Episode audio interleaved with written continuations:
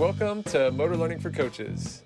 This show features Casey Kreider, Harjiv Singh, Andy Bass, and John Mayer. The mission of this project is to bring motor learning theory out of the lab and into your practice and game space. After one listen, you'll be ready to coach your brains out. So, to start out, let's have, uh, I guess, each of you maybe introduce yourself. Let me know, you know, where you're working, what you're doing, and also, you know, I want to start with the why. Why? Why should coaches care about motor learning? Uh, Casey, you want to go first?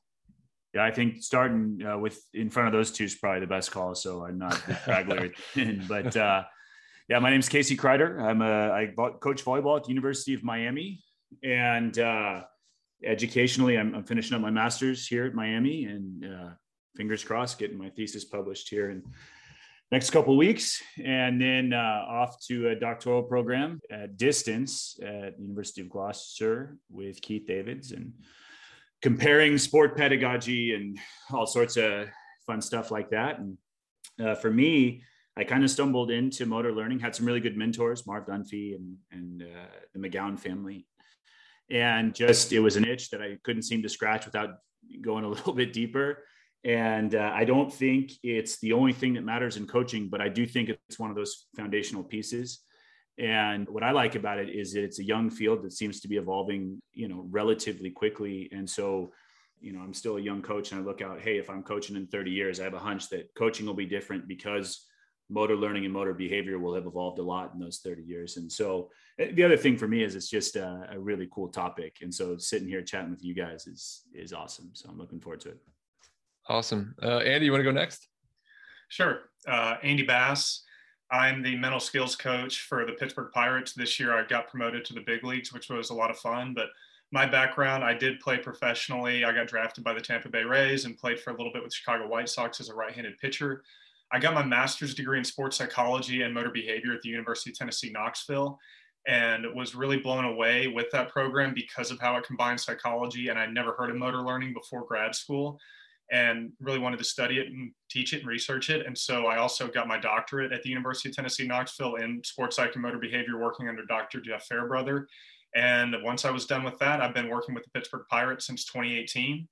It's been a lot of fun to be able to use that skill set of combining the mental game with skill acquisition and just the science of learning with within baseball with our players and our coaches the why for me is very similar to Casey's. I think it can kind of boil it down to a quote I actually heard from Dr. Fairbrother when I was getting my master's. And he said that the worst phrase in the English language is, This is the way we've always done it. And I mm-hmm. feel like sport in general tends to fall back on that phrase a lot, on that philosophy way too often. And I just love to be able to bring a little more of an empirical and holistic mindset to sport to really blend the art of coaching with the science of coaching because there is no other w- world where you can't bring science in. Doctors and lawyers constantly have to do continuing education to keep their license. And I feel like sport, for some reason, has been impervious to that. And the fact that motor learning is starting to be more integrated into the sport world, I just feel is fair and equal to all those involved. That's great. All right, Harjiv, take us home. Yeah, so uh, yeah, I'm currently a uh, PhD candidate uh, up at UNLV uh, with with Dr. Gabby Wulf, um, and currently just a few months ago took on a role with the Orlando Magic as a performance and development scientist. Um, and so, you know, echoing the the statement of just motor learning is really fun. Um, I actually got into motor learning. Uh, 2014 when I tore my ACL actually. So it's been you know about seven years now. Um, yeah, I was interested in, you know, I, I tore my ACL and kind of, you know, I knew what had happened. Uh, you know, I was non-contact ACL injury, but I was really interested in how it happened and that how kind of has taken me from, you know, understanding, you know, the injury and then understanding learning and understanding other cognitive variables. And here I am seven years later, uh, six years later, whatever it is. Um, you know, I, I, I take it as like, you know, motor learning is a field that has so many different sort of avenues. Um, it's you can take stuff from just cognitive psychology, you can take some educational psychology, from biomechanics, from data science. So it's like everything all in one, which makes it so much more better and so much more fun. Um, and then just you know working with you know coaching staffs. Yeah, coaches are so uh, so good at what they do, um, so smart at you know the, the things they talk about and, and the things they deliver uh, to their players and coaching staffs. That what is an interest of mine and what interest of other coaches is like how to actually go about doing that. And I think that how is what again started my journey seven years ago and and still what I'm doing now. And so I'm excited to be here. Uh, similar to uh, to Casey back when was in volleyball. Um, basketball kind of just stumbled in my life, and you know, I get to work with an NBA team, so it's fun. That's great. Well, yeah, it's awesome to hear uh, your guys' different experiences in it, and you know, I think like you said, there's lots of different avenues you can go into within motor learning. So the goal of this will be for us to slowly chip away at different topics, and we'll have each of you lead us and teach us and and present the theory, and then hopefully get into how how do we actually use it. You know, what does it look like on the field, on the court, and all those things. So we have our, our resident baseball expert. So we'll we'll go lead off hitter with uh, Dr. Bass for our first episode. Uh, so Andy, if you want to start us off. Certainly, flattered to be in the leadoff spot here. First time that's really happened to me. We, we um, trust you. So what I'm going to be discussing today is the guidance hypothesis in regard to providing feedback. And I would like to qualify anything that we do talk about it with the idea that there's truly only one law in motor behavior, motor learning, and that's Fitts law. It's the speed accuracy trade off. So it's called the guidance hypothesis because there's gray here. I'm certainly not saying that anything that I say should be black or white. There's a continuum, and that's where the art of coaching comes in.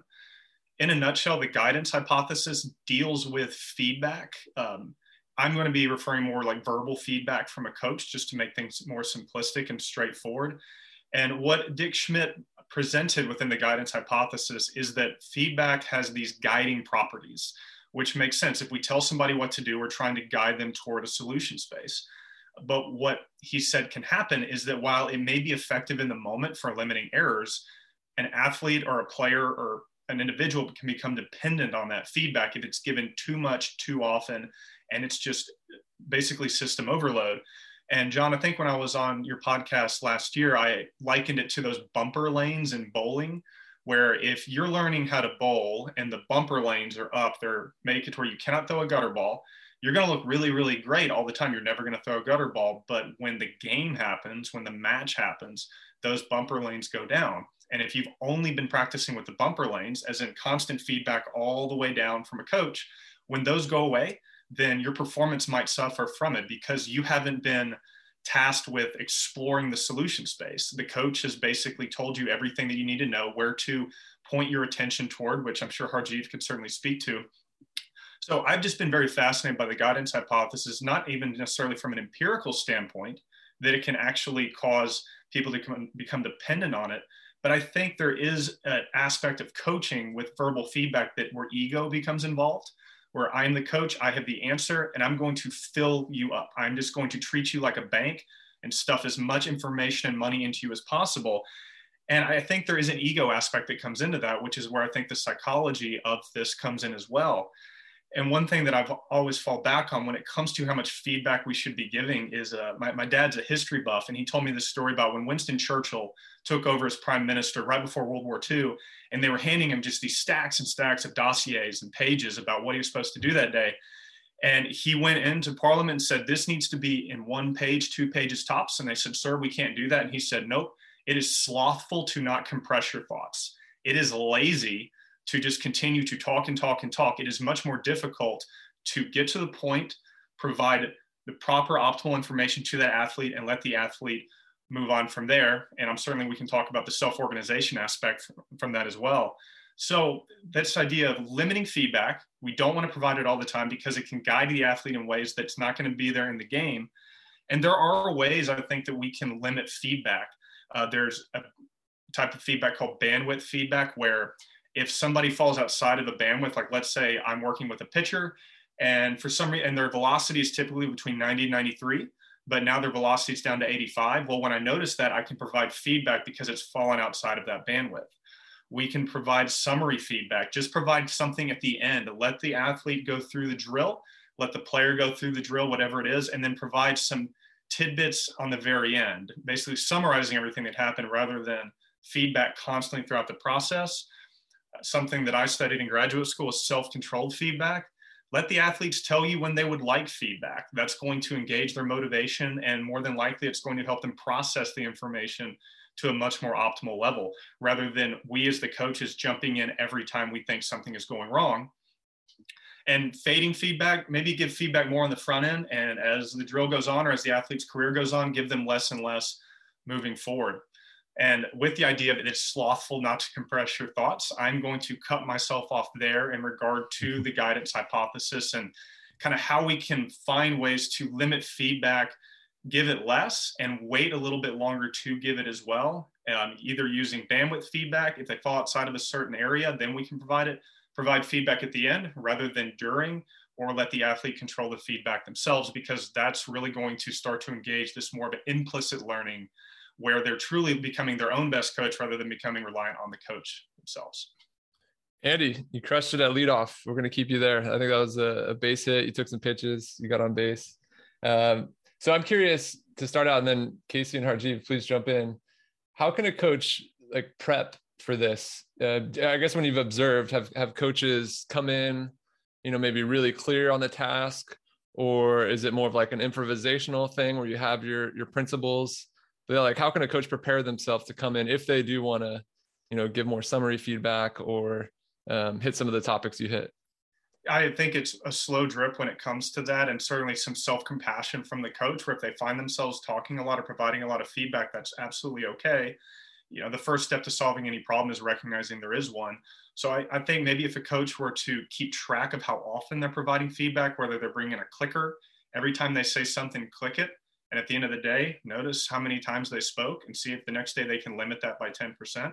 Um, in a sport like baseball, where everything is very numerical with exit velocities off a bat, or like I said, velocity from a pitch, find ways to create a bandwidth for yourself and that player of, okay, if you fall outside of this velocity, uh, exit velo, spin rate, what have you, I'm going to provide some sort of feedback. So I think there are ways to put plans in place moving forward it doesn't have to go be all or nothing though. Just because the guidance hypothesis says we should limit feedback doesn't mean that coaches can't hop in and instruct. I think coming in maybe with one or two ways to give feedback per day and working on that and seeing what works. Like okay today i'm going to try self-controlled feedback. I'm going to tell the volleyball player hey we're working on a serve. You let me know when you would like me to jump in and provide feedback. Or if it's summary feedback okay you know what for the next three drills I'm only going to say something to the athlete after the drill is done and just find what works and what doesn't work. Just like with athlete, not every athlete responds well to every drill. Maybe not every coach will respond well to every form or uh, pathway of feedback. And I think it's just finding what works well for them, but being okay tripping over themselves and trying to mitigate and lessen how much feedback they give. And how much would you include uh, the athlete's voice? I know that's a big part of the feedback is is asking questions. Yeah how much do you uh, insert yourself as a coach to to get you know asking the right questions? Or how much is it like directed feedback? Sure. One quote i've always loved when it comes to that is the person doing the talking is the one who's doing the learning. Mm-hmm. and making sure that we are asking open-ended questions anybody that's interested in motivational interviewing i think that's a wonderful way to limit feedback by eliciting feedback from the athlete rather than providing unsolicited feedback from you as the coach. Uh, so, an open ended question where there's not necessarily a yes or no, and paying attention to how the athlete responds to our questions. If the questions we're asking to, to elicit feedback from the athlete can be answered in one or two words, okay, let's, as we go forward, let's think about how that question could have been worded differently. The more the athlete speaks after the question we ask, the more open ended it tends to be. So that, that would be perhaps one way that we could create a litmus test for ourselves on what is a proper question. And yeah, I'm sure we could split hairs on whether questions are feedback. Mm. But at least they're a little more of a synergistic process rather than this top down, just giving feedback directly to the athlete. Right. So Casey, I know, and you know, coaches spend you know sometimes hours preparing for practice and you have all this good data all this good info and you want to share it so I guess what have what have you done as a coach to you know come in and maybe not you know try not to overload all the info that you've learned by studying the film or, or prepping for practice? Are, are the things you've done to kind of prepare yourself to limit your feedback? Yeah, well, I think man, Andy hit on a bunch of really good stuff there, and and one of the things that he he mentioned in passing that I think needs to be uh, kind of examined further is this idea of uh, as a as a coach, where's what's our ego? What's the influence of our ego here? And uh, I can look at all the spreadsheets in the world and uh, watch all the video in the world and uh, get the best plan ever, and then just verbally vomit it onto uh, an athlete and uh, what's the effect there? Uh, maybe there's a residual hey I, I got a little bit out of it. There's probably a lot of negative consequences to that as well. And uh, so i think one of the things that becomes really important is if you're going to go that route of uh, which is a great route i think in terms of being very prepared for practice and uh, knowing the data and uh, understanding uh, the the problems and the solutions that the athletes have from a movement perspective that's all great. And maybe make that a shared process or an inclusive process with the athlete where as i'm understanding the numbers uh, it's a process that uh, the athlete should understand uh, not not should but can understand the numbers as well. They may they may not be that interested. But I think uh, this this idea of the self regulation of the provision of feedback we've got a lot of mileage out of that at Miami. Uh, we really have, and, and maybe more than, than we ever expected in the sense that uh, not all of them, I think as an aside, most of them aren't good at it when you first start saying, Hey, you tell me uh, when you'd like feedback. Mm-hmm. And uh, I think uh, some of them they just they forget that you're there, and they just kind of flounder and go, ah, what you know, whatever. I'll, I'll just keep doing my thing. Some of them, uh, what we find more often is, especially if, if it's somebody who's who's been in a, a, a, a very explicit feedback rich uh, upbringing, they're looking all the time. Hey, what about that one? What did I do there? And we try to wean them off of that. Mm-hmm. And uh, but, but I think uh, it, just this idea, whether you call it co-design or uh, mutual exploration, I think is what Marv called it. And what, regardless, I think if the the I think the paradigm that we got to come from as as a coach, and it, I don't know that they're mutually exclusive, is but let's not concern ourselves exclusively with the idea of teaching and draw our attention more to the idea of learning. And that's not to say that we can't teach and instruct and provide explicit uh, prescriptive feedback but the, the the consideration that needs to be made uh, i think fundamentally is is the learning process it needs to be their deal and where do we fit into their deal? And if they want feedback now then now's a good time to give it because it's their deal. And if they don't want it right now then and we may work with them and say and point some stuff out and go hey you're struggling a little bit. Would you like more feedback uh, but I think too often as a coach, as Andy alluded to, our ego gets in the way and it becomes about us teaching. The the the, the paradigm is is us uh, and what we have to. I, I, like the analogy he used. The bank. How, how, much money can we cram into this bank? Uh, and they're kind of a passive uh, participant in their own experience. And I'm getting a little philosophical here, but um, I think there's a lot there, and uh, the bandwidth feedback stuff is really good. The summary feedback stuff has been great, but the self-regulation uh, in terms of the provision of feedback, that's been the one that's been kind of the grand the grand slam. Hey, leadoff hitter, the grand slam for us, I think. Casey, that's uh, I love that you bring that up. And Harjiv, I, I know I'm kind of jumping into your spot here, but we talk about constraints-led approach, and you mentioned I, I see coaches all the time. Don't look over here during the game, you know. But if a player messes up, then they look over to the bench well saying don't look over here that's that's verbal feedback. It's not necessarily a constraint but creating an environment of self-regulated learning and of self-controlled feedback you are then inherently going to lessen that player's habit of looking over to the sideline. So self-controlled feedback self-regulated learning can actually be instituted as a constraint to help the athlete continue to stay focused on the task at hand during the match or during the game because they're not constantly looking over to the coach in practice you could actually shape behavior through that.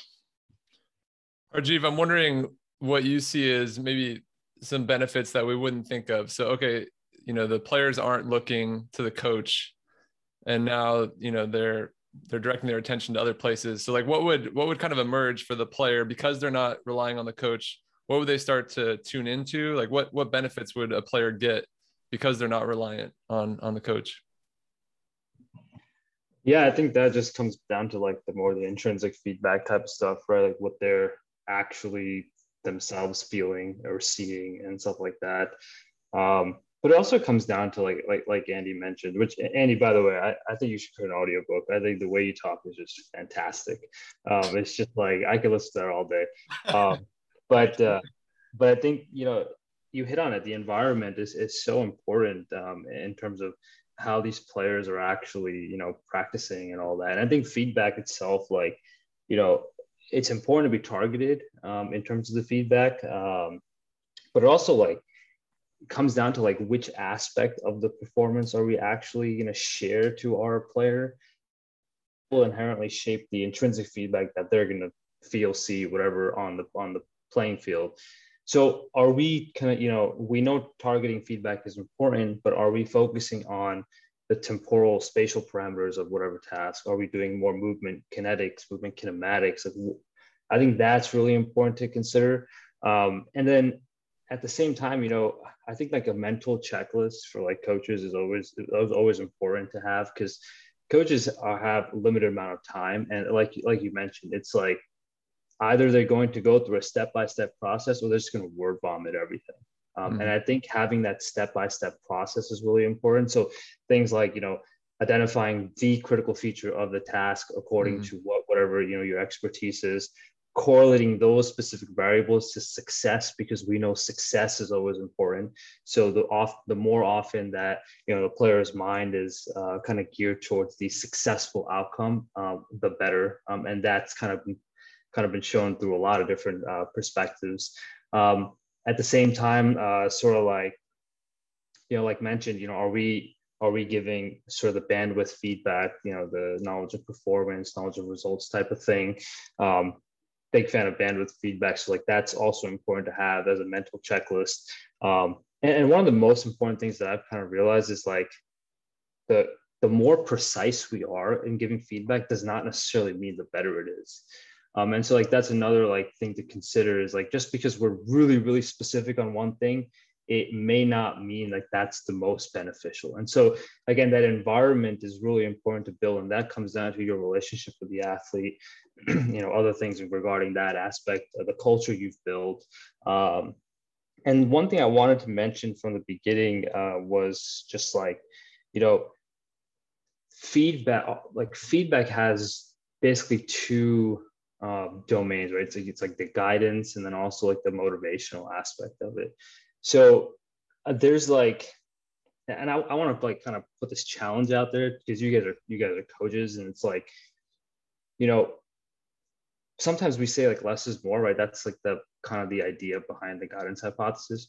But when is it that more is better? And that's that's what I challenge sometimes, like because there's been quite a few papers and that that looked at like you know 100% of external focus instructions you know give you better performance results um, 100% of the time compared to less. I'm not going to say like that's, you know, maybe an external focus benefit, whatever. And I, of course, I'm biased on that realm, but, you know, it, it's just kind of like a, a, challenge. Like, when is more better? Um, maybe it's like more feedback on success is better, something like that. And so I know, Andy, that kind of hits on your, your wheelhouse, but I just want to put out there because I think the, the common notion is that less is more. Um, and I, I tend to like I, I believe that. I, I know like that's been shown quite quite a number of times, but I'm more of a person that's going to challenge every traditional thought that's out there. So like I would like to challenge that to all the coaches listening. Maybe you know when is more better. Um, and so I'll, I'll stop there, but I know that's like another rabbit hole. Harjiv, it's it's so interesting you say that, and that's why I qualified mine with this is a, a hypothesis. It's not a direct law, but even a study done in 2016, uh, Lulick and Chen more KR of a novel upper limb joint movement provided better learning. Now, there's a lot into that. It's, it's certainly very deliberate KR, but it's a novel movement pattern, no different than when we think about block first random. Maybe blocked early on for beginners can be more beneficial, but there's certainly a gray area here. And there are several papers coming out now that are challenging the guidance hypothesis, and that's wonderful because it's not black and white, and it's not necessarily that less is always more. Um, in my you know, just in my experience in the world of coaching, we do tend to rely on words more often than than more of the constraints led approach and so really trying to push more of that while also recognizing what you said that this is not an all or nothing uh, idea when it comes to feedback You've used uh, the word targeted feedback. Could you guys give an example of what, like, maybe, I don't know, Andy or, or Casey, if you want to take, if you're working with a setter or a pitcher, like what targeted feedback would look like versus maybe, I don't know if this is even a thing, untargeted?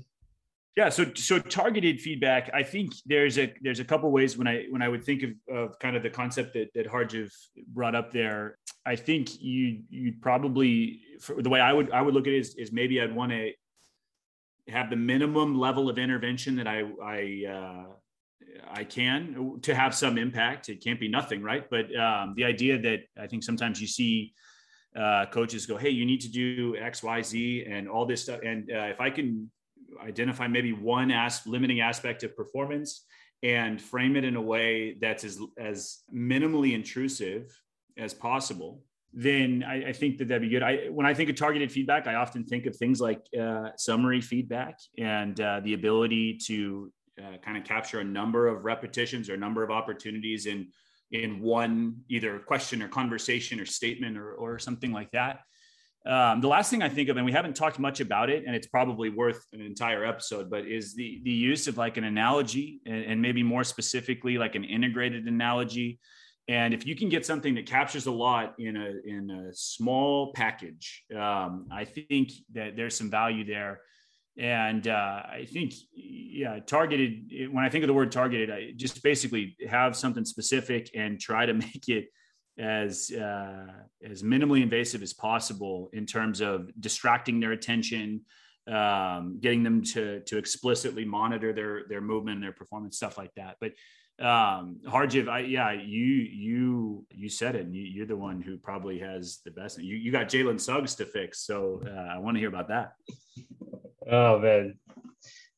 Yeah so i think for for the targeted aspect of it um i, I kind of meant like what uh casey kind of hit on was like that like one or two things that encompass you know so many different things. Um, so like like i said analogy is perfect or you know using different types of questioning techniques and whatnot. Um, and i say that because feedback is actually considered you know as some sort of constraint at the end of the day. But contrary to, so contrary to what popular belief is like you know when, when you say when people when people say constraint we you know we talk about like kind of enclosing that boundary of whatever we need to do.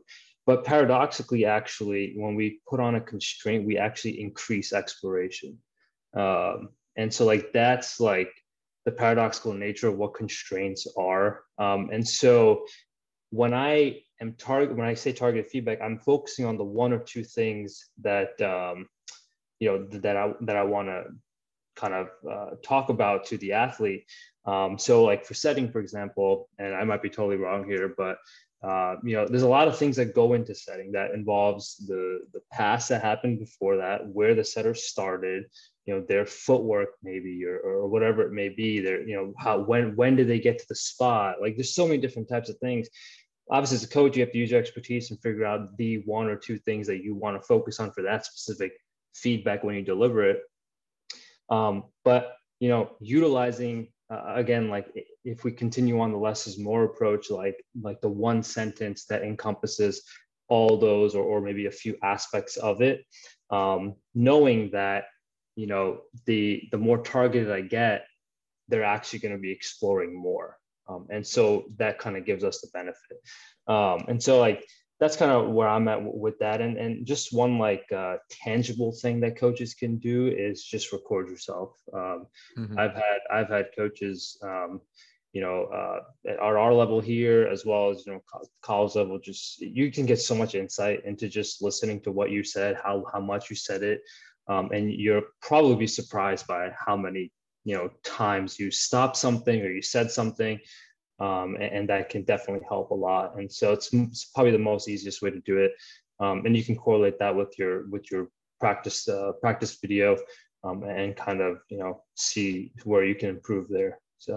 Yeah, the reason that word jumped out at me is because I think it's the most common thing I've done as a coach and I've seen is that even if it's limited feedback, like not giving it that often, it's just there's this random play and I'll talk about that. And then even if it's 10 plays later, later, you know, now I'm talking about a completely different area. And I just wonder if that's in like I think you covered it, but like how much is that, you know, distracting from whatever the focus of the activity was. So yeah, I think uh, that's I think that's why it's a good term to hear about and try to understand. Um, I'm curious, just one more to hit on the the more feedback. Do you guys have a hypothesis if if there was? It sounds like potentially catching people doing it right, but if you were to do to do a study, what would be like the next area you'd want to like you know look at if we were going to give someone a lot of feedback? I would, as far as giving someone a lot of feedback, I think probably the more simple the task, you know, that you can probably provide a little more feedback versus the more complex the task. And I think that falls along with what you were just mentioning, John and Harjiv, is that we don't know where an athlete's attention is directed at times. So maybe we're providing feedback uh, if it's a very complex skill or a very complex task, and we're providing feedback to something that maybe we saw, but that's not where their attention was was allocated to. And so it's almost like you're kind of splitting their attention somewhere else. Um, I do think that if we were to try to study this even more, you know, I'd be very interested in the uh, provision of KR versus KP. And for if because some of the studies that show the kind of the opposite side of the guidance hypothesis, they tend to fall more along the idea of knowledge of results. So the very targeted feedback that you and Harjiv were mentioning, very clear, specific information is very numerical. Most of the time, you did this or you didn't versus KP, where maybe not so much analogy feedback, but it's more based on the interpretation of the coach. And so now there's a misalignment of what is said versus what is received. So I think that would be an interesting thing to study is the provision of what type of, of augmented feedback, be it KR or KP, and particularly the complexity of the skill. Mm, very cool. Yeah, if I could just add something, that that that's spot on what I was thinking, and and you know, on on that note, um, I guess it'll be really hard to conduct an experiment this way. But uh, I think some some of what I meant by that was also um, different ways of providing feedback. So right now we're kind of talking about verbal feedback, but like you know, there's there's uh, there's visual feedback, right? There's you know we watch a lot of um, at every practice there's probably a TV monitor somewhere, and so like you know there's different ways to provide this. There's auditory feedback, there's haptic feedback, all these different ways, and so it'd be interesting to kind of take the same concept of what you know targeted feedback you're giving, but then do it through different avenues, um, and that's one thing. But also uh, it's also important that the same concept of feedback can be you know stated in different ways. And it's like this like if you take the idea of like you know there's different ways to perform a motor skill there's also different ways to say what you need to say. Um, and so like comes down to a lot of effective questionings um, you know again catching them maybe after success but then incorporating that little aspect of can you do it this way this time type of thing. Um, so that'd be an interesting study i think in, in the future but like just practical wise you know you can always come down to the same conclusion but using different right and so like that's also i think a way that we can still provide more uh, feedback um, but uh, i guess hopefully i think it'll be it'll be better off in the long run so. we're going to make a long list of studies for casey to take on and see does his phd so i'll, I'll keep a tally uh, last thing i wanted to hit just before we close it was Uh, kind of addressing the youth youth side of coaching I'm picturing, you know, I'm say I'm coaching a, a 10U or a 12U team, and I don't have spreadsheets, I don't have film, I don't have data. I've got me and my voice, and that's the way I can get them to do things. And I see, you know, this young kid who barely knows how to play, and there's an obvious answer. Like, why wouldn't I want to use this? I have this really cheap form of of you know feedback that could help them. Like, why would I want to hold back when this is all I've got? Uh, yeah, yeah, I, I don't mind jumping in there. Um, I, I, think one of the things you have to start, and it goes back to the concept of of, and I know I've been hammering this point home, but this concept of ego. So you want this young athlete to do something a certain way so they can achieve a certain level of success, you know. And uh, the one thing I'd ask is, are you sure that that's what the athlete's trying to get out of this experience? If you got a little six year old who's there because he or she is is there with their buddies and they just want to have a blast. And you're over here tugging on their sleeve, going, no, no, no, kick it like this, throw it like this, grab it like this. Are you, uh, you know, depressing their joy that they're getting out of this activity? And and that's not to. It sounds a little bit like I'm demonizing the idea of a, a youth sports coach, you know, instructing or prescribing not at all. So a lot of them may want that. They may enjoy that. But i think we one of the things that i notice when i when i look at young young young novice athletes at, at really young elementary school ages is that coaches tend to want to control and and uh, mostly if we just ask these little six year olds what they want what they want is an hour to hang out with their friends and do something fun like chase a ball around for a little bit and then maybe play in the mud and chase the ladybugs and and that stuff's okay. I don't think that that's the end of the world by any stretch. And at some point they may uh, grab onto this idea that i want to be really good at this. And that's what i want to get out of this is no longer just this joy and so you know psychosocial development and stuff like that. What i want is is my skill to get better. And then we i think at that point then we're going okay now we should be talking about feedback. Really at, if they're not there yet what we should be trying to facilitate is the most awesome experience that keeps them in sport for as long as possible. And uh, so yeah i think uh, if you see it be real certain you're going to intervene and interject. Be real certain that that's what they're looking for. And, and, and that's not to say that you have to be mute the whole time and just let chaos reign you know? But um, if you're going to be no, no, stand like this and move like this, then I think at some point you're going to lose a lot of those athletes that maybe could have a real long, fruitful experience and relationship with sport simply because the first experience they ever had was this person saying, "I have to do it this way," and that's I don't really care about uh, the the outcomes that they care about. If that makes any sense. Love it. I think that's a great way to close it. Andy, you have something to cap us off? uh, with that, Casey hit it perfectly. And I think with just the idea of verbal feedback, I think a great thought experiment for coaches is whenever we want to jump in and teach something, it's have the hypothetical in our mind. How would I teach this if the player and I couldn't speak the same language? Hmm. That's great. Yeah, and you could use that with your horses too, right? Andy? Exactly. And, yeah, yeah, yeah. Well, this is great. This is an awesome start, Andy we're going to get you doing an audiobook because you're so good at this and uh, looking forward to continuing to dive into different topics but i hope coaches took some things that can go take straight into practice tomorrow so thank you guys for doing this this was great